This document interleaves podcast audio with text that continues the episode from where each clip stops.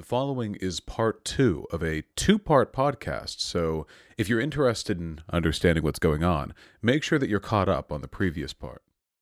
And all you got to do is uh, heed my uh, words of caution and not do the things that I did. Always make sure that as much as you care about your friends, you can go a day without them. God, I remember the worst days of that were when I was so jealous. This was right after the, the when we all met up at that lodge in Delaware. There were days where I was so jealous that I would actually. This is embarrassing. I, I this is like crazy ex behavior. Except we never even dated. Um, Mm. was I would actually wake up, I'd eyes pop open, okay, in in my parents' house, and I would think he's playing League of Legends with somebody else, isn't he? And I'd go to that league tracker thing. I don't know, it was some website. Yeah. There are a million websites, and you can see if people of a given username are in game right now. I guess they pull from the API or something. And I would actually get angry when the I was asleep. Like th- there's no rational connection here. I was Yeah, asleep. you were codependent. Yeah, exactly. And by the way, he was three hours uh, ahead of me over on the East Coast, which means that even assuming we woke up at the same time, which we didn't, he woke up earlier than me relative to his own time zone too. He'd be up hours and hours and hours before me, and I wake up and I'm angry that um that he's playing League of Legends with a mutual friend, with a person who we both like. Yeah. You know, very, very silly. If you see yourself engaging in that kind of behavior, people, you need to. It took me a while to get over this too. You got to slam the brakes on this. All right, take a take a couple of days offline. Go to a local event. Make a new friend. One of the big mm-hmm. problems is that I didn't think I could make another friend like that. Yeah, I could, and I have since then. I did it. I've made healthier friends by since then. Way healthier friendships. When you're in that world, it's so hard to imagine. It's like when you're dating someone, like it's so hard to imagine meeting someone as cool. Like you can't really imagine like the people that you're going to meet. Yeah, exactly. It's- now, I'm yeah. not levying any blame at that guy, by the way, because he was ne- so normally the story would be he made me feel like there was no one else who would be as good of a friend to me as him. That never happened at all. Yeah. He was always encouraging me to go and make other friends. He was good. He was like, "Hey, uh, you know, Vosh, my actual name, by the way. You're, you, I feel like you're this relationship is unhealthy. I feel like you're." you know, uh, being codependent. Maybe you should try to do this, you know? Maybe you should uh, go to this live art drawing thing. Maybe you should go to this, go see a movie with this person or something or other. So, no yeah, like blame. he recognized it was unhealthy. yeah, oh, yeah, for sure. He was way, way more socially competent. Than- Wait, I take that back. He was a socially incompetent buffoon. But in this specific respect, he was very He was good. Yeah. Um. Anyway, anyway. So at some point after all of that, after I'd gotten closure, after I realized that I could make new and better friendships in a healthier way, I stopped caring, and I don't think I'm ever going to be like that again. I don't think. I think that's the one and done mistake. It's like the chicken pox. You get it, and you're good. Um. So, or at Yeah. least I hope that's the case. I hope I'm not 58, and uh, and this whole shit happens over again. Um. And I'm glad, by the way, because if I hadn't gotten over that, if I was still like pseudo friends with that guy now in the same position now that I was five years ago, I wouldn't be able to do the streaming job. I would be way too vulnerable to criticism online. I almost feel like that was that was kind of like your coming of age moment. Like if someone was going to make a movie about about your your life, right? Like that would be the story. Um, that would be like the moment. I guess you really became you. That was Right. probably the most emotionally resonant moment in my life. Well, it wasn't a moment; it was a multi years long process. But the whole thing was definitely the the growing up story, um, which is fine. It's I mean, it's a little embarrassing in retrospect, but I think that everybody has moments in their life that are embarrassing. Everyone has stuff like this. Yeah, like exactly. every single person, except for Destiny. Destiny would never have this, right? No, Destiny Um, doesn't have any awkward moments in his past. I can, uh, I can. No, uh, of course not. Um, but yeah, no, that that totally makes sense. I think it's cool that you look back at it um that honestly, and I think it's really important when you're when you're growing and as like we become adults and all that stuff to have that attitude about our past and not just automatically victimize ourselves in every situation. Um, but uh, what would you say to someone who said that like your attitude about um strength not saying that this is my perspective but um but that your attitude about being strong or not being weak is kind of like the language you're using is is is kind of like a remnant of toxic masculinity.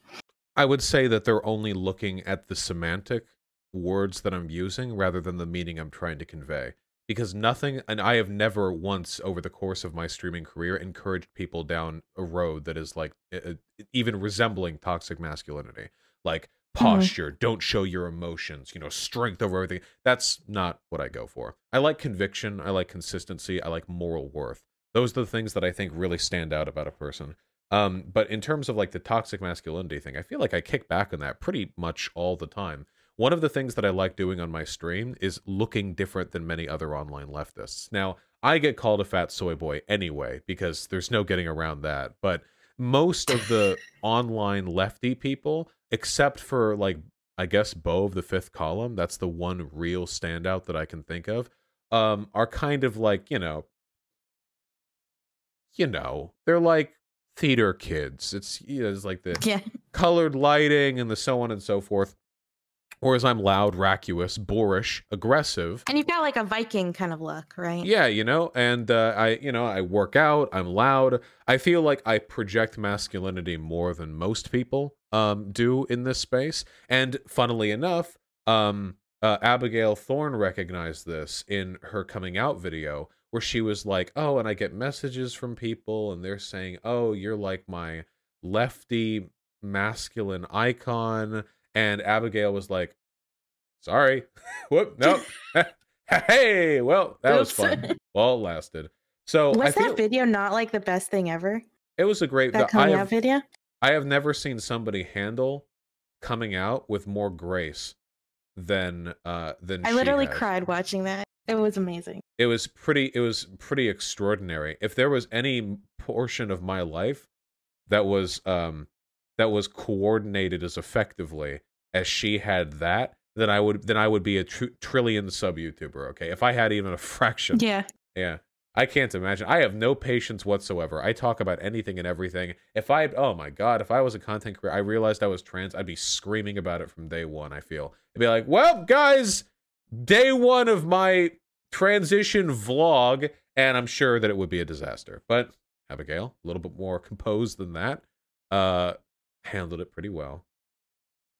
I've noticed that a huge part of what you talk about in your advocacy in general is about trans people, right? Mhm. And you're not trans yourself, right? Am, am I correct on that? Or I'm not trans. I No. don't know. Yeah, these these, these just- vultures aren't gonna get me. I want to get canceled. Um, but so is there a particular reason why you talk so much about trans issues? Is there something that connects you, I guess, to to trans people in that way? Yeah, it's it's not that I have a connection to trans. I have a lot of trans friends.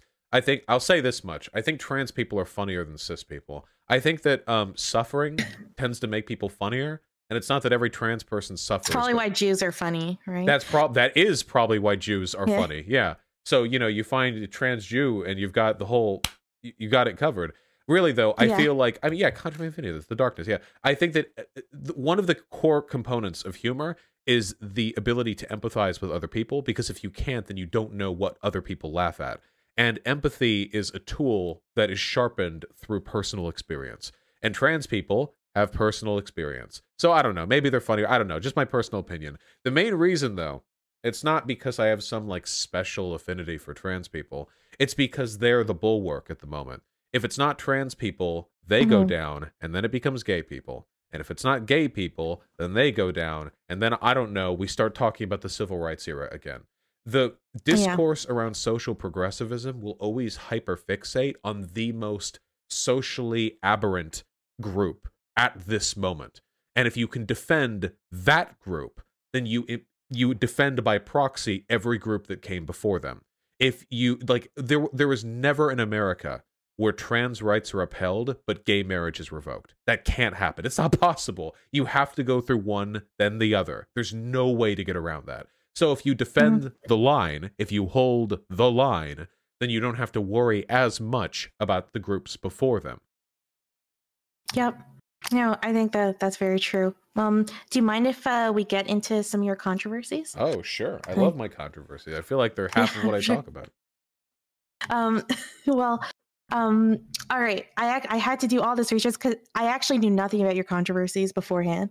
Um, so I had to do a ton That's of a ton of research, right?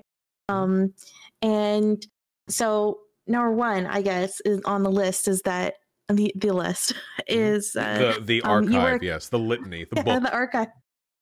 Um, so uh, you were accused of a sexual harassment, right? Mm-hmm. Um, so like, could you tell us a bit about what happened with that? Because not not everyone knows. I know you probably like like oh I've talked about this so much. No, it's not cool. everyone knows. At this point, it's all um, it's all been like uh, it, has been said so much that it's just. So yeah. basically, like uh, for three, three and a half years ago, um, I was a non-content creator and I was on Destiny's server and I was talking around there. I made a friend. That friend uh, was I'm not even gonna name names. I made a friend, okay, a, a lady friend, and um, uh, uh, we were friends. This was early university, I think. So what what would that have been like? Three. It feels like three and a half years ago is an acceptable time frame to put this in. And mm-hmm. um, anyway, this so this what i'm going to say here is going to feel like an excuse I, it's not okay i want to make that perfectly clear this doesn't absolve my behavior in the slightest but the time period when this took place was the time period right before or sorry right after everything that i just talked to you about with my friend from high school so yeah. i was uh not in a great mood to put it very lightly and i was very insecure about my ability to make new friends so i um mm-hmm. So anyway, I was with with this friend that I made was just excessively and cringely and flippantly sexual um when talking to her and to to an extent which I think undeniably constitutes harassment. Um yeah. the log the logs are all out there and it was bad behavior and there's really no getting around that. And um after some time of that for for reasons which um for reasons which actually were unrelated to that behavior, we stopped talking. I think we had a disagreement over like what feminism meant or something like that. I don't actually remember the specifics. But um sometime after that, uh we we stopped talking to each other and we stopped being friends. And then life moved on. I forgot about that, I guess. And uh, I started to be a content creator, you know, started live streaming. And the person yeah. with whom I was previously friends still didn't like me. I think that's a charitable assessment of her position on me.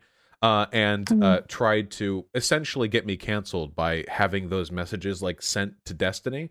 And then Destiny did a big stream going over them, which made me look bad, which, you know, because they were bad. It's uh, funny how that happens. And, uh, and yeah, the fallout from that uh, has been known uh, henceforth forevermore. But that's basically the gist of it.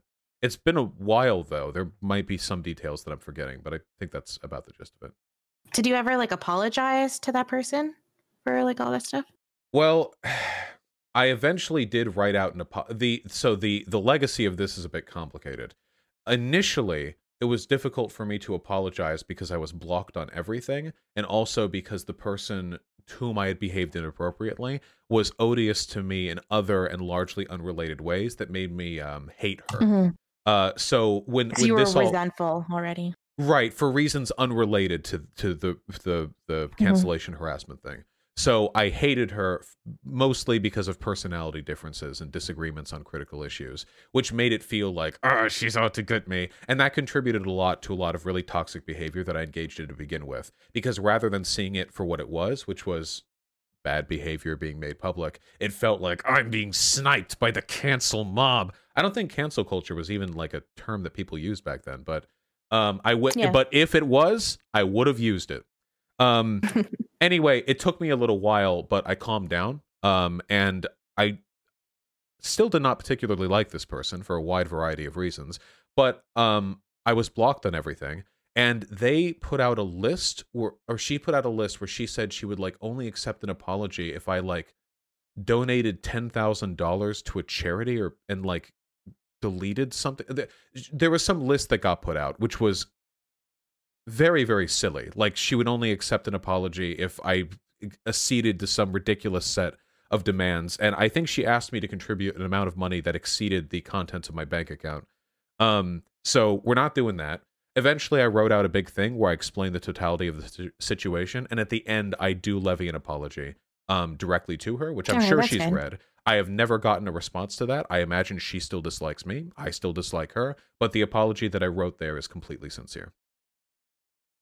Yeah, like that's such a tough, tough situation where um, especially when you've ended a friendship and there's probably stuff that you've done wrong.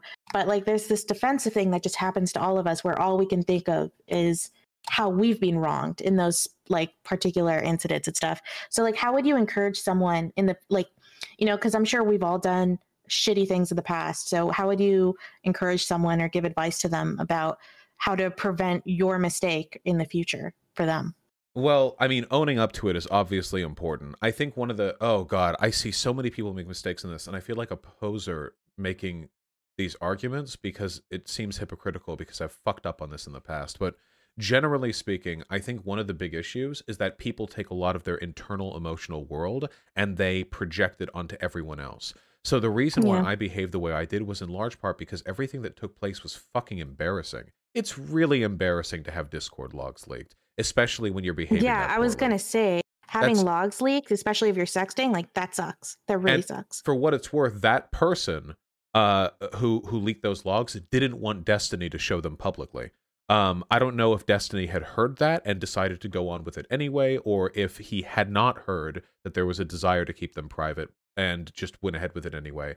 But the whole mm. massive public spectacle wasn't something that was anticipated or desired by either party, myself or that person. Um, so things got out of hands regardless, and it's so embarrassing. Maybe deservedly so. Sure, I'm not saying it's not warranted. I'm just ugh. So um, I projected a lot of that onto other people. It was so embarrassing. The only way to get around it was to frame that situation in a way in which I couldn't be culpable for it. Because if I'm culpable for it, then I own up to the embarrassment, and that's not happening. And that led to mm. the when I went on Destiny's stream, I like tried to defend my behavior, um, which was obviously not good. So what you need to do when you fuck up, like actual fuck up, because most of my controversies are me being right and other people being mad at me okay? That's like 98% of it. Yeah. not always the case as as you know as we are here. Um but if you actually do fuck up you really have to take a deep breath like a super super deep breath and you have to talk to some people around you okay? Not so they can give you pats on the back or be your like cheerleader or be your training coach or whatever but just just have a conversation with them just chill out for a second and think not about today not about tomorrow think 6 months from then Think two years from then. How is this going to play out? What's the out here? And what you're going to find is, if you actually think about it that way, your out is never deny, deny, deny. Okay? It's never going to be some weird posturing defense. It's always going mm-hmm. to be the most con- concise, contrite, uh, forthcoming, and straightforward apology you can provide. And that's what you should always aim to do. Yeah, I think that's really fair. Um, has this this might sound like a weird question following up from that, but is has this changed your approach to to flirting? Right, like since that incident. Um, so what I did with that person could only in the most uncharitable possible world be called flirting. Um, yeah, yeah. So it hasn't changed. And I'm sure from your perspective, that's what you were thinking, right? Well, in my, in my mind, because I'm an idiot and still am, but not to this extent. When I was back then, mm. I was thinking, ah, I'm just being like cool. I'm just, okay. I'm just being, you know, I'm being a cool dude. That's, appreciate the honesty. Yeah, so that's that's where my brain was at. You know, um, it hasn't really changed how I flirt because when I'm actually flirting, I try to put effort in. I put, you know, I put work in. I try, I, I, you know, I, ang- I analyze the angles, you know? Um, it definitely has uh, changed how I talk to people online, though, because following that, so that was like what you'd call a legitimate cancellation. Fine, I'll take it. I'll take mm-hmm. the L. But there have been many attempts afterwards to try to force L's on my forehead. People run at me with like yeah. a, a, brand with an L on it. There are people who will fake screenshots. There are people who will yep. doctor logs. And at this point, it has reached the point where I do not talk to any anytime a fan says, oh my god you're so cool. I just like send a heart i ignore. I don't talk to anybody. Because unfortunately and i, I cause sometimes i see this happening too i see people whose only server they're in are servers that i know have like right-leaning political affiliations and they'll give me like bait yeah. messages. They'll give me like hey you're so hot. Can i see your fat dick? And i know i know what's gonna happen if i if mm-hmm. i engage with this person. If i respond to anything they're going to push for it if I provide a nude, they're going to say, I'm actually 12 and then screenshot it and put it on Twitter. Okay. So the only Yeah. response that you can do with these people is just ignore or block. Ignore, block, ignore, block, ignore, block. That's all you can do, you know? That's a. I've had the same things happen to me just like running CC, where people try to they try to get some kind of blackmail on you, right? So they try to entrap you in certain situations. Um, uh, but I don't know. I I feel like I almost had a privilege of being female in that situation because uh, women were were just like so trained already to be suspicious of any dude messaging us. Um, that I think probably it's harder for like guys that you know um, either get power in some kind of way or uh, uh, some kind of online presence to have to you know turn away you know women that you know might be potential you know like flirtations there so i could see that Yeah, you um, definitely are trained to be more concerned. That is true. For a lot of this is one of the reason why there are so many fucking like groomers in the Smash community and stuff. Okay, it's because Mhm. playing video games obsessively gets you zero pussy until you reach the video game 1%, okay? And that can be a very jarring transition for a lot of people. They spend their entire upbringing doing nothing but playing in their dingy fucking basement. And then all of a sudden, they either because they pop off in a stream, they join a team, they do a tournament, all of a sudden they get incredible amounts of uh of attention and publicity and media and what have you and a lot of them just lose their minds. They're like oh my god this is it final i've been starving in the desert. I've been dehydrated. And i finally found the oasis of pussy. Except of course uh because these people are undiscerning uh and uh often just don't care it usually ends up to some sexual inappropriate behavior or like grooming minders or some shit I think that does lead to it. A lot of it is because um like these guys have it in their heads that there's nothing for them and then suddenly when there's anything for them they latch onto it. It's like an incredibly toxic reaction to a sudden burst in fame and popularity. But like I think uh, you like get where that comes from, right? Like kind of the way that uh like um it's like it's not good but you can understand it well, it's not necessarily that I understand it. It just seems like a natural sociological reaction to what's taking place. I feel like it's a big Mhm. problem with shared communities as well. The Smash community is particularly susceptible because, like, Smash is a party game that's played by people of all ages. So fans of Yeah. that game are going to be of any age. Whereas in the past, it was like, if you're an adult, you mostly just hang out with adults. But if you're an adult live streamer, who the fuck knows who you're hanging out with, right? Like it So could be because of this, would you of any say- age group. so because of this would you say that you don't think i guess uh, content creators should you know sext or fuck their fans I think there should I think they should be extremely cautious with the these engagements. The reason why I say that rather than something super essentialist like they should never is because I do know some content creators who had fans who they ended up developing relationships with over a long period of time and I think they formed relationships that are equivalent in value to Mhm. what you would expect outside the content creator fan dynamic because they were handled responsibly and because nobody was being weird and exploitative. Now, there's no way to guarantee from the outside that um, that's what's going to take place, as opposed to some really weird, like predatory behavior. So the only thing that I would suggest is that if you're in that position, just be unbelievably fucking careful and like real, like, uh, like I don't know, if you go to a con and you, if you go to a con, okay, like a like Anime Expo, okay, and you got your soda cup, you know, and you're running to go to a, a, a smash tourney or whatever and you run into somebody okay you the soda cup goes everywhere and they're like oh my god and you look at them and it turns out it's meant to be and they're like oh my god are you smash player 88 and you're like yeah. And they're like oh my god i'm such a fan. Do you want to like go get another soda with me? I don't know. I can't i just if love finds a way love finds a way but just be careful with it okay? Yeah. you know?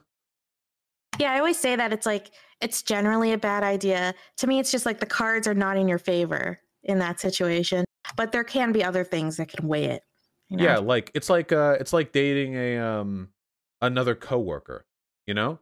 Like there are a lot Yeah. of bumps that can happen there. If you're super careful, you can make it work. 99% of the time there's going to be an issue, but if you can make it work if you're both very careful and diligent, then like okay, I'm not going to find a person who's been dating their coworker for two years and then try to like beat them both to death because they broke a rule or something.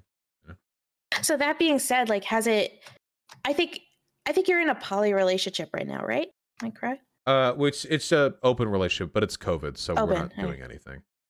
Okay. So, um, but does it like make has you have has you like getting getting a large platform, I guess, and Mhm. being a big content creator now has that made flirting and meeting people like harder or easier by consequence? It hasn't affected it. I didn't have a problem with any of this beforehand, and I once COVID's done, I still won't have a problem with it. Um, so I I wasn't like waiting hand and foot on the YouTube dividend to pay out in pussy, you know. Um, Mhm. so I I'll be fine. Um, but uh, I I can I can understand like how it could be frustrating for some people to get like messages the kinds that I do and have to just ignore stuff like that. Unfortunately, that's just one of the trials and tribulations of being a content creator. You know, it's like James Charles. I mentioned this earlier, but James Charles probably gets a lot of flirty DMs from underage guys. I'm sorry, James Charles, but you make three quintillion dollars every single day, and you're one of the most well-known makeup figures on earth. Um, this just ignoring those messages. It's just going to have to be. That's that's It's one of the prices you pay. the price of entry exactly that's you're just gonna have Yeah. to leave that on the table i'm sorry you know if you want you could retire and be worth an infinite amount of money and not have to deal with that you know just that's also an option Yeah, that's true. So like how how do content creators in general, right? Um how are they supposed to meet people in a responsible way then? Cuz like they still need to get relationships and sex and all that stuff. you mean like regular people or like if it's a fan because if it's regular people you can Just go out anyone. to outings and i mean you can use dating apps you can go out to outings you can go to nobody goes to bars anymore but if you're a content creator and you're a large content creator you probably make enough money that you're going to have options to meet people that wouldn't be accessible to a lot of other people. Um but find things in your area that are like in alignment with your interests you know? If you're a large content creator you probably live in a big city. That's probably the case um, just from the way these demographic things trend out. If you live in Los Angeles or whatever, you are surrounded at all times with day after day after day meetups and hangouts and events and niche group activities that are oriented around your interests. For me, for example, they could have anything to do with art, painting, hiking, exercise, miniatures, Warhammer 40k, card games, video games, um, and hell, you know what? I used to box. I bet if I uh, spent a couple of months getting back into shape, you used I to could. box? Yeah, for about eight years. Um, Oh, that's crazy. could probably get back into that. Probably not going to pick up many chicks at boxing, mind you. Just my experience with the sport. But uh, you know, it's all an option. And if you're a content creator, by the way, you could probably do to go touch some grass anyway. So m- I was maybe gonna say like, but all these things require going outside, you know. So I would like some there. alternatives. Asking for a friend. it's rough out there.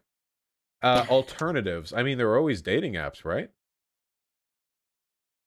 Can someone who has like a big online presence just go on a dating app? Yeah, Like, sure. Are they not just gonna get trolled?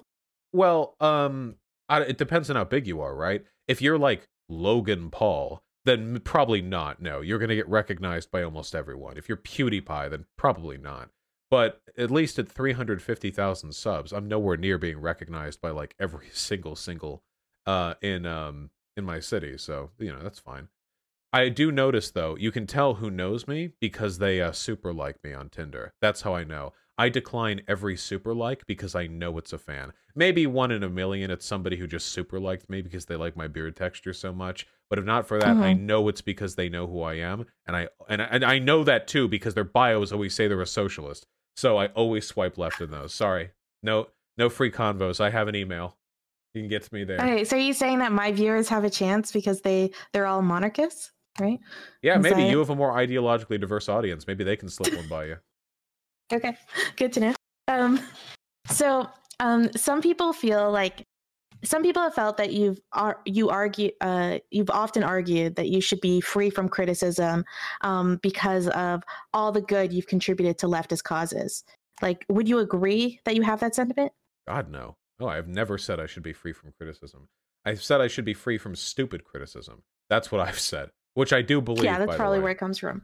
Um, no, uh, criticism is good. I learn a lot from the process of being criticized. I'm totally fine with that. Do you think that should be taken into account? Like, you know, a consequentialist view of like all the things that you've contributed versus the shitty things you've done. Well, I- Or do you think that's like an entitled approach? Well, that's the thing. I do believe that, but when it comes to like the content that I do and the good I do, I don't think I do like bad. When it comes to the political advocacy, not to say I've made personal mistakes, cancellations, you know, uh, fuck ups notwithstanding. When it comes to the actual stuff that I do in the online sphere, I think that my existence here is almost uniformly good. I think that I have a lot of controversy, but a lot of it really is just people having no Be idea out here and what be is like, I'm it all comes or back to dialogue. Oh, the link there, sorry. Um, but the criticism itself isn't the issue. It's just it's not informed criticism. All you have to do is Mhm. search my name on Twitter and you will find people raging at me for things that have nothing to do with me or who I am. Like they're so alien, so completely divorced from any of the things that I believe or advocate for that to me they unironically they come off as satire. If I saw them in my own subreddit, I would assume it was satire. But it's not. The the people are making the jokes unironically. Yeah, that's true. Um, but how do you separate the legitimate criticism versus the illegitimate criticism? Because I Uh, really struggle with that. I mean, mobs online probably aren't going to give spectacular criticism in general. So you should probably just find a small group of people whose input you trust and rely on them to tell you when you're taking the L or the W. Uh, but like broadly, I don't know. The um, I feel like a lot of it kind of hinges on the extent to which you're comfortable in your own process of introspection. Because if you're Mhm. not, you're always going to defer to other people's understandings of a given issue. Um, and if you go the opposite direction, you're not introspective and you're unaware of that fact, you're never going to take any criticism at all because all criticisms will come off got, like bad faith to you, you know? I don't know if there's like a one and done answer to this. I don't know if there's like an easy catch all solution. All I know is that there is a difference, a meaningful difference between good and bad faith criticism, and that distinguishing between the two is necessary if you want to improve your content. Yep. Um, I think something it'll just be something I have to learn over time. Um, has when I'm sure that you were really critical of content creators before you know you got successful yourself. So, um, has the way you criticize um like other creators kind of changed now that you know what it's like to be the one that's being criticized? Yeah, I'm way harder on them. Oh my god, I'm so Oh, much harder on them now. I that was not them. what I expected. I hate them so much more now. Holy shit. Um, because the more Why? familiar I've gotten with content creation and the more familiar I am with the online space and how people handle these issues, I feel like other content creators don't go nearly far enough in cultivating their um in their communities and directing people towards like good ideas. Because I, I man before i started doing online content creation i thought the online left was a generally okay place. I had no idea how cucked the online left is. It is so so bad. The online left is less effective at pushing for socialism than the online social democrat crowd. Like it is it is unbelievable how incompetent and how ignorant the online left is. I, I genuinely feel sometimes like I'm an oasis in a desert. Like there are very few other communities that I actually trust to have anything even approximating good ideas on this. And I blame all of it on the content creators because they're the ones who enable and facilitate this. I have gone from liking to hating so many content creators, and they all deserve it, and they'll all get their just dues in time. So there's not a part of you that starts to get like empathy at least for you know bringing someone down and like knowing what it feels like to have this mob against you No, fuck them. These people are making hundreds of thousands of dollars selling bullshit to their audiences. I have no respect for these people. No, whatsoever. Not to mention all the shit that I have to put up with. I am undeniably, un, un inarguably the most hated person in the online left. In fact, some days I think that outside of legitimate political figures, if you're only looking at content creators, I might be the most hated political content creator proportional to their size. I think that's actually a defensible position. If I can handle this, then I think that other people can handle my criticism, okay? But other people, they wilt like flowers when I get angry. That these people freak out when they get meaningful criticism, um, because what they want to do, and this is the central, you know, tenet of my criticism. What about Contra? I have surpassed Contra in being hated a long time ago. Guys, you people are way behind the times. The central criticism I have is that a lot of lefty content creators really do seem as though they're just interested in building some social space. They want to build like a cute, tight knit community with its in group and its out group. They want everyone in there to be like friends and like they want their clout. And they don't really care about broader pragmatism. It's just about building that brand. Um, and I hate that. I really do. The conflation of a political space and a social space is just it's very destructive for the online left. Do you is it fair to say that you see yourself kind of as like a political advocate? Yeah. Or like an activist? I'd call myself an advocate, not an activist. But yeah, yeah, absolutely. Everything that I do. Now, there's no denying that I build my brand as well, but I never build my brand at the expense of a broader understanding on an issue. Every day I do my best to try to discuss, describe and present issues to my audience in a way that I think furthers their understanding of complex topics. I never sacrifice that deliberately with the intention of facilitating the growth of some community, you know? Mhm. Um, well, one of the biggest criticisms that I've heard about you, right, is not to do with any of those controversial moments, Mhm. um, but it actually just has to do with your style. Um, but I'm guessing that that's also what's probably made you so successful. So it's like a double edged sword, right? Like there's been criticism of you having like a condescending style and like the way you debate. Um, and is that like an intentional thing, like on your part? They call me condescending because they don't like being the one who's wrong in the conversation. It wouldn't matter whether or not I was condescending. These people would still hate it. I mean, what's a non condescending way to tell a person that they're a fucking idiot and everything they say they understand is completely incorrect? I feel like the the problem is is that non-condescending disagreement is relegated exclusively to good faith conversation. But if you're having a bad faith conversation with the morons that I deal with in this space, then there's not really any room for me to criticize them outside condescension. For example, like recently, I was arguing with a tanky who seemed to unironically believe that like Marx would have approved of what Stalin did, or that like Marxism um uh, uh like pr- necessarily precludes anti-democratic measures. Now, I, I don't I'm not entirely sure what I'm supposed to say here. Do I say you have no fucking idea what you're talking about, but like non-condescendingly? How do I, I don't I don't know how to do that. Eh, The prop people don't come on my stream for like chill conversations most of the time. They come on here because they hate me and they want to own me. And then their communities get angry when they are the ones who end up getting owned instead because unlike them, I'm actually accountable for the stupid shit that I say, so I know it better than they do. Do you so do you think that that's a part of your appeal? Like of being condescending to these people with, as you say, like bad ideas?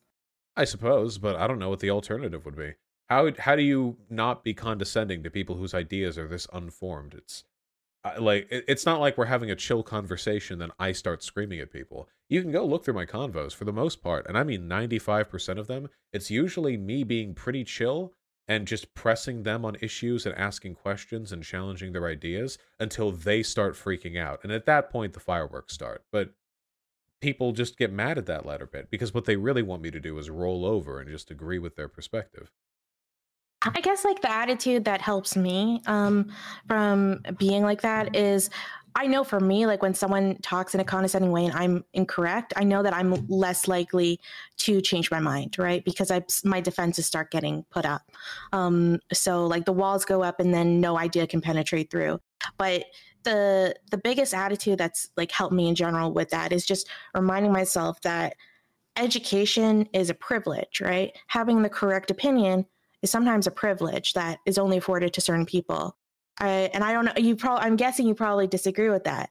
Um, but especially like, I, and that has to do probably because the topics I deal with are often like really complex, like Israel Palestine. So I'm not just going to automatically think someone's dumb or an idiot because they don't know like the intricacies associated with it. Yeah, that again, takes time. It really depends on what a person is talking about here. If a person is trying to discuss some incredibly niche or nuanced or complex issue, I'm not going to fault them for not knowing everything. I mean, I don't know everything about everything, but those aren't the conversations that I tend to have. The conversations I tend to have usually are people having extremely basic misunderstandings about concepts that they could have Googled before talking to me. That's the frustration that I have, you know?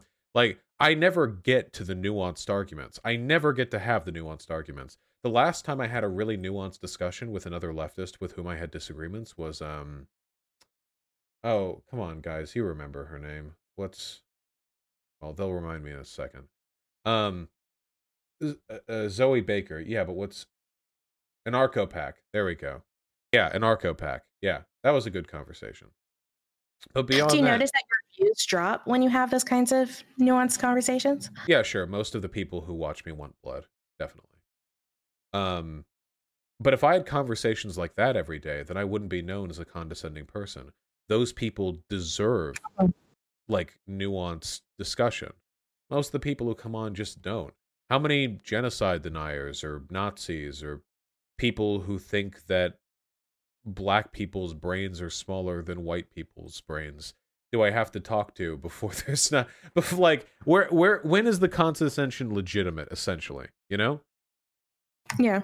And I do have to say that I don't think you've been condescending or rude at all, like in this talk. So you've been really nice. So yeah, thank you for that. I don't think I've ever been condescending to a person who I wasn't arguing with because I'm not I'm not a condescending person. It'd be like calling me a I feel like I don't know. This may be a like a dumb example, but I feel like it would be calling a person violent because they're like a drafted soldier or something.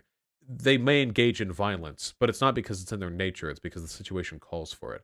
I'm not mm-hmm. condescending by nature. A lot of the people that I have on deserve nothing but. So, if as long as we're not with those people, it should be fine. Well, I've heard you say before that you used to be worse, right? You used to be way more aggressive and that you've kind of like chilled over time. Um, how did that chilling over like how did that happen? Oh, um, even the people with whom I feel I was too harsh are people who probably don't deserve anything more than my scorn. Like talking with Nazis. The issue is it's Mhm. just important rhetorically to set up dunks a little bit better by not being angry to begin with. You never want to give the impression that you're angered by your opponent because that's what people want. It gives them an excuse to ignore your Yeah. position. Very often debates come down to who is made angrier faster, and that person loses. Um, and uh, if you get angry too quickly, it makes it harder to set up dunks as well. You have to think faster because your brain is muddled. As long as you stay chill early on and properly set up the incoming condescension, the well deserved condescension, I feel like you come off looking much better. You come off looking really bad if you start off the conversation angry, like I did the first time I talked to Sargon. Oh, so do you regret how that talk happened? Oh yeah, You the first feel like- time, sure. But then I learned from that time, and then the second conversation I had with Sargon hurt him so badly that he went ahead and made a video saying he would no longer debate bread tubers because we make money. That's when you know you've done well, right? Yeah, exactly. So, you know, you learn from the first time, then you go ahead with the second time. So um, I think we talked a little bit a little bit about this before, but um, do you think a debate can ever be productive, or do you think entertainment? Well, I think that entertainment can be productive, much in the same way that Mhm. like a fun television series can imbue moral character into the people who watch it. I think that an entertaining debate can still push people in positive directions. For example, even if I have a shouty, screamy debate, let's say just a we're just talking blood sports debate, nothing real beyond that, and um, we have that conversation, and there are two benefits people can derive from that. One is that in the process of yelling at this person, I might have said something, procured some piece of information they didn't know, in which case they learned something. And the other possibility is that there are people watching who were on the fence beforehand who got moved over to my side. Now, I don't think the yelly, screamy, shouty blood sports debates are the best for moving people over, but if we're just talking in the purview of entertainment, it could be they were only drawn in because they found my arguments more eloquent, more entertaining. If you bring that Yeah. over, I would say that it's fundamentally productive. You've not only enriched your audience, but you've expanded it, and you did so through entertainment. I think that's fine. Yeah, that's like I because I'm a history streamer, so I I really hate how we teach history in school because so many people think history is boring. When I uh, the, my favorite thing about history are all the stories, like they're the most extraordinary stories, and I wish we taught it in a more like linear form, you know, instead of like oh the state happened then the state then this. Um, so yeah, totally agree. I wish that more we would combine education with learning a lot more than we do now, Well, especially yeah, in that's why nobody pays attention in school, right? Um, yeah, it's so cliche that it's kind of a meme, but like the um the uh Kurzgesagt videos. I feel like demonstrate some basic physics or scientific or anthropological concepts better than um than you could usually get from your average like hour 50 minutes in a high school classroom. Uh, and that's of course because you know what's that phrase? If I had more time to prepare, I would have given you a writ- I would have written a shorter letter. The more time you spend on something, the more opportunity you have to make it concise. Um, but usually, the way we present information, whether it's on history or sociology, is incredibly dry. I mean, we could probably work on that. Okay, so as the head of BreadTube, right? I think do do you identify that way? Like the head of For BreadTube. the purposes of this conversation, let's say that I do. I actually hate Okay. the term BreadTube, but we can land with it. I actually just learned about the term last week. So uh, yeah, I'm I, I'm brand new to it. Um, but I, for a long time, like I just did not know what people were talking about. I thought it was like some kind of foodie thing. Um, but uh, what are like what are some common lefty takes that you would say you really disagree with? Like s- things that are just considered standard. Oh Christ. Oh God. Yeah, am I about to get you canceled for the second time? No, no, let's okay. Let's talk about it. All right, let me just organize my thoughts for a second.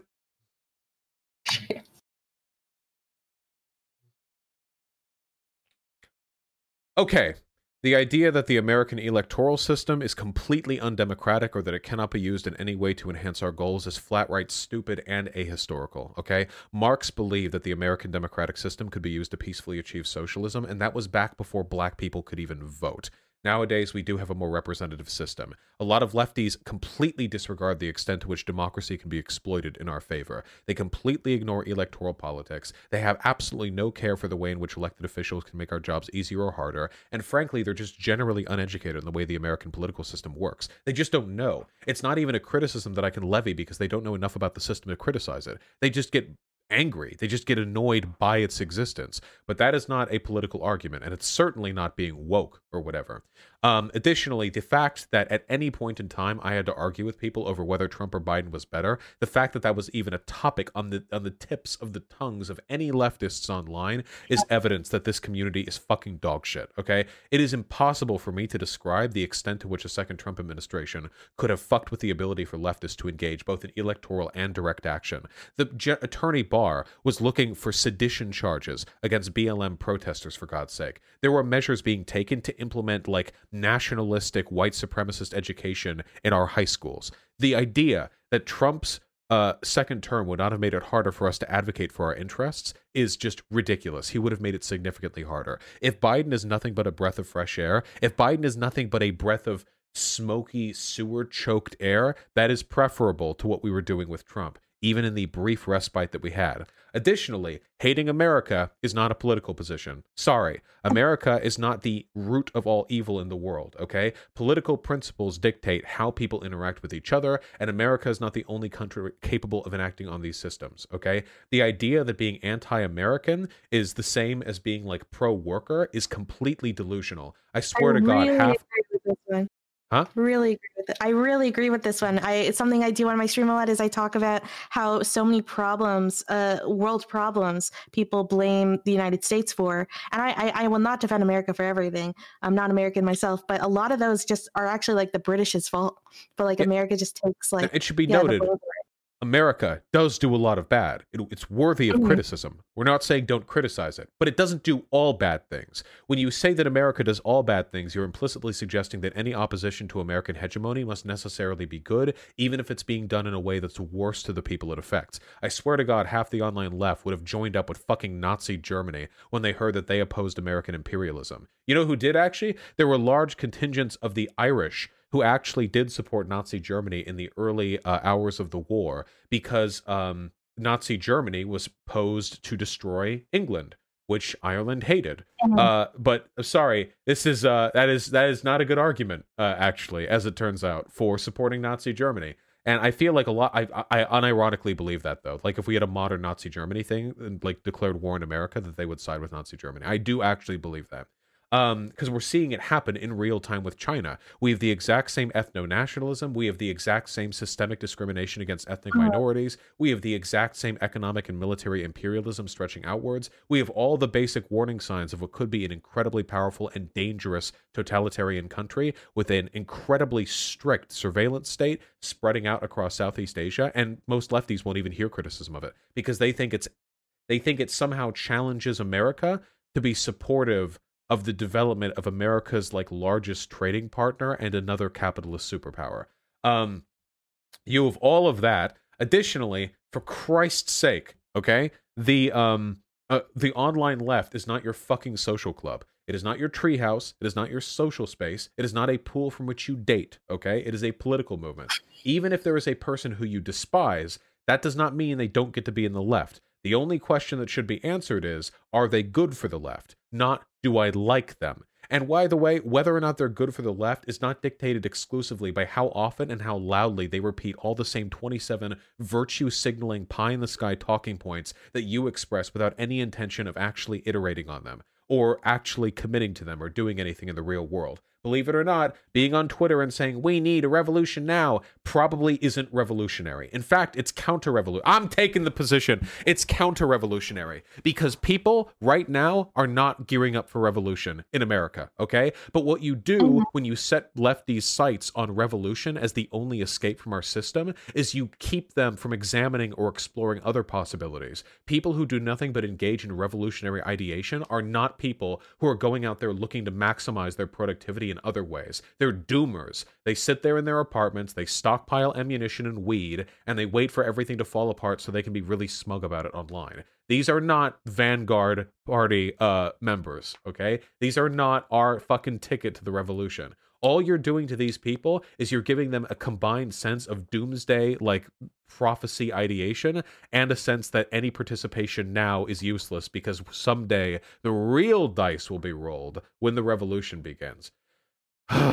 if you want to win a revolution, by the way, you need far more people than the online left or the left in general in America has now. And you get that by making your social space amicable to the interests of people who disagree with you so you can integrate them, which is the exact same reason why, if you go to literally any right leaning or far right community, you are not going to see them gatekeeping and kicking out centrists just because they're not far right enough. Those groups are welcomed because people will grow accustomed to and reflect the political positions of the communities that they are a part of. So if you allow liberals into the left, they will grow more left leaning. If allowing liberals into the left will not make the left more liberal. If you knew anything about history, if you examined even for a moment of your life anything about the way revolutionary groups formed in the past, you would know this. But the online left doesn't. They don't know anything. They know absolutely nothing. They're just angry and stupid, and they make everything worse for everybody, including themselves. They're depressed. They're drug abusers because they don't know any other way to get their dopamine fix because they think the world's going to collapse around them at any second.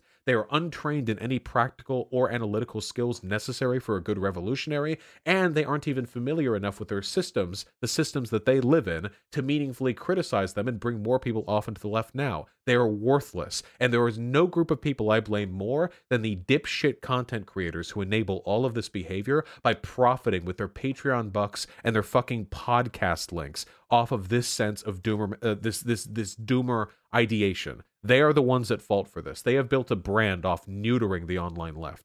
Okay?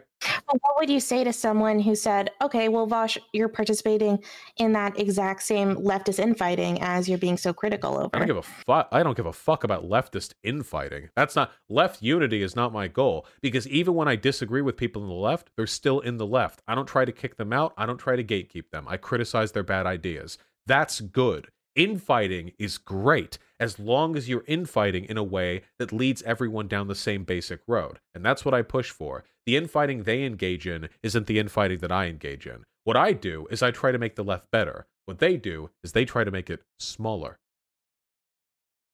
So that was actually great. I hope someone clips that. That was actually amazing. Um, uh, just to pivot a little, um, because we're winding down to the end um, of the interview, but uh, have you heard about the Jake Paul allegations that have come out?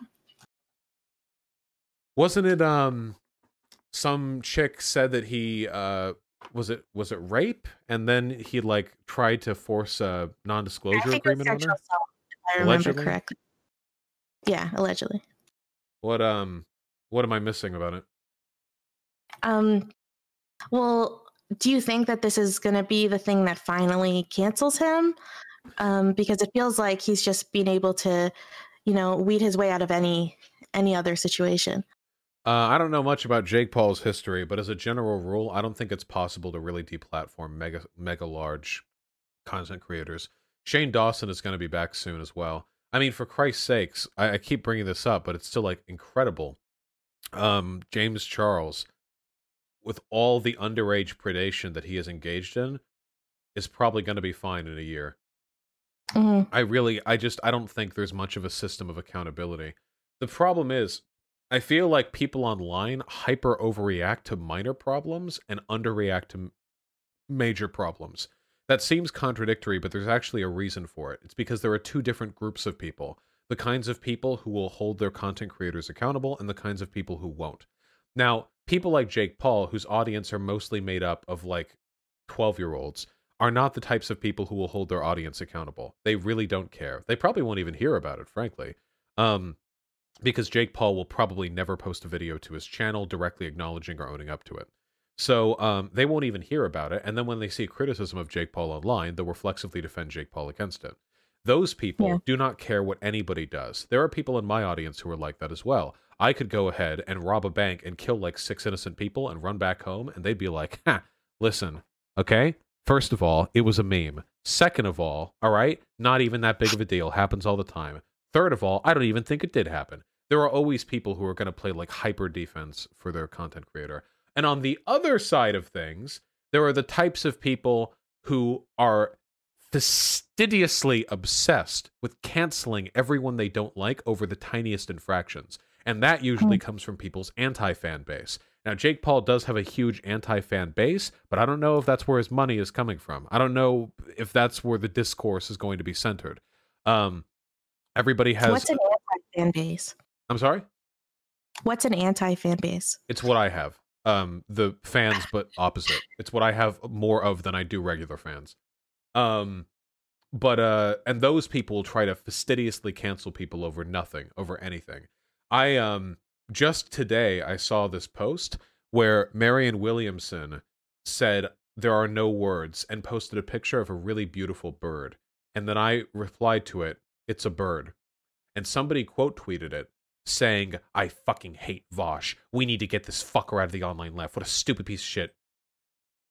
And got thousands of likes because I said it's a bird. That's real, by the way. These people will try to take somebody down no matter what they do. So I think we need I think we need a healthy balance, okay? We need less anti-fans who will try to religiously cancel anyone and everyone they don't like, but we also need to encourage regular fans to be more critical of the people that they watch because it's infuriating for people to, who extol a certain set of values to be fans of a content creator who is a rejection of those values and they don't care, you know? Yep.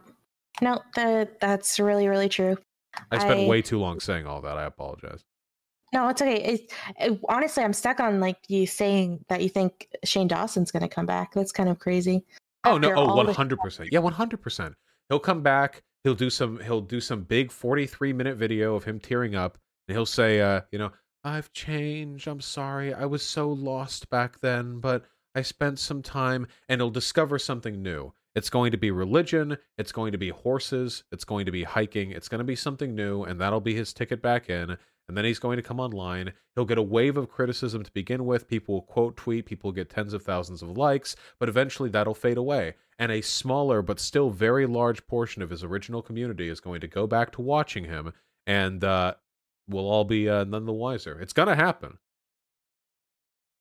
Well, if you're just looking back at your career and you just and you think right now, especially like all the stuff, I don't I mean you didn't come from rags, right? But still, like you were someone you were someone in someone else's community, right? Right. Like and we, we're all that at some point. And now you're like this huge success um, that people recognize you in I mean, you said not on the streets, but I guess at, at least on Twitter and in online I've platforms. got people really recognized on the streets a couple of times. It's actually pretty Oh, funny. shit. even through Is the it, is it a mask. good feeling for you or scary? Oh, it's always fun. I, I don't I don't mind. What are these fuckers going to do? Attack me? Um, no, I um, it's it's happened a couple of times, both in California and in Washington, and um, it's uh uh, it's usually when they hear my voice. Actually, in fact, uh, recently I was shopping and I was talking with a sales associate, and my voice was recognized by a person who helped worked in the animation that plays at the beginning of every one of my YouTube videos. We just happened to be in the same place at the same time. Uh, he just heard Oh, my okay. voice. The so is there a part of you that's just like, holy shit, this is insane. Like this is crazy. Oh yeah, it's wild. I can't wait for uh, COVID to be done because I imagine there are even more people who would have recognized me if it weren't for the fact that I was wearing my mask. Ninety percent of the time when I'm out, I'm not talking. After all, you know. So we can have even more fun with that. Can go around, explore the place, you know, have a good time. And uh, you know, I'm working out. Anyone comes at me, I'll uh, tackle them. We'll be good. Yeah, like for me, the moment I had more than like 30 viewers, I was like, what the fuck? This is insane. Because if you just imagine like those 30 people in a room, it's like a lot of people. Um, so I can't even imagine how you feel like with thousands of people who watch you. Yeah, it's Uh, um the um, funniest thing actually is the online friend circle discourse because um uh uh, uh hyena uh has a friend in Australia and that and I talked to that friend once. In fact, I think that friend was actually on stream once. I played Phasmophobia with some people including him. But um he once said that he had mentioned to his friend group that he had played Phasmophobia with Vaush, and apparently all of his friends knew who who I was already. And now they're like, "Oh my god, no way!" And it's like, okay, it's on the other side of the planet. I only have three hundred fifty thousand subs. I mean, we're not talking millions and millions here, but apparently that just happens. It's really, really wild. Um, but I enjoy it. I mean, I love attention, so I'm not going to complain. Is there um is there something if you could, I mean obviously you can't, but is there something that you would tell your pre-famous self uh, as you were just starting to be up and coming, like if you could? Yeah, come up with a better analogy to demonstrate why um, child slave labor is bad. I think that'd be probably the big one. Yeah. Yeah, that's good advice. Um, and just in general, would you, what advice do you have for newer content creators like me or just anyone else who is hoping to get into this world? Um, like not necessarily how to do it, but how to handle it. You know? Um, well, it can be really difficult. Obviously, I think that this is like a, such a forehead answer, but I feel like some people do need to learn to log off. I get emails like this sometimes. People will say, "Oh, I have this little channel, I have this little Twitter account, and we were getting brigaded by Nazis. Like, like hundreds of them. They're leaving comments. Sometimes people have this this this weird need to like be present for it like it's a train wreck they need to watch. You you don't. If you're seriously, if you're a small content creator and you're ever getting like mega brigaded, some really bad shit's happening, or eh, just some drama that you don't want to engage in, just take a day and don't look. Just don't look. It doesn't happen if you don't see it, huh? It's just Yeah. chill for a second. A lot of people feel like they have to be present for all the suffering that takes place, but the suffering is what happens when you observe the harassment. It doesn't happen on its own. The harassment unobserved by you doesn't affect you, and thus there is no suffering. So you just need to take a deep breath and not engage with it. Some people, they're so, so, so insistent. They have to like res- reply to everything, block everything. Don't. If you're so, if that's an issue, just just chill for a second. It's not like oh you're being cyberbullied, turn it off. It's just take a day, just one day. It can make a huge difference. And also, isn't that kind of like ignoring the problem? No, the problem is observing the problem. That's the problem. That would be like saying that if you see if you if there's like a fire outside of your house, you have to put your hands into it because if you don't, you're ignoring the problem, which is you being burned. Well, it is by engaging with the problem that the problem is created. So, hands off. Um so anyway, be careful with that. The other big one that I would say when it comes to dealing with all of this is you have to understand that nobody cares as much about you as you care about you. This is just a good general rule for social anxiety. People freak out when they embarrass themselves, and that usually leads to them doing worse things than they would have if they've chilled out. My poor reaction after the sexual harassment drama was because I freaked out. It was because I was embarrassed. I had a need, a urge to downplay everything because it was because I was projecting all of my uh, internal criticism onto everybody else. If you just take a second and reflect on the fact that the criticism that you receive is coming from people who don't think about you in all likelihood as much as you think about you.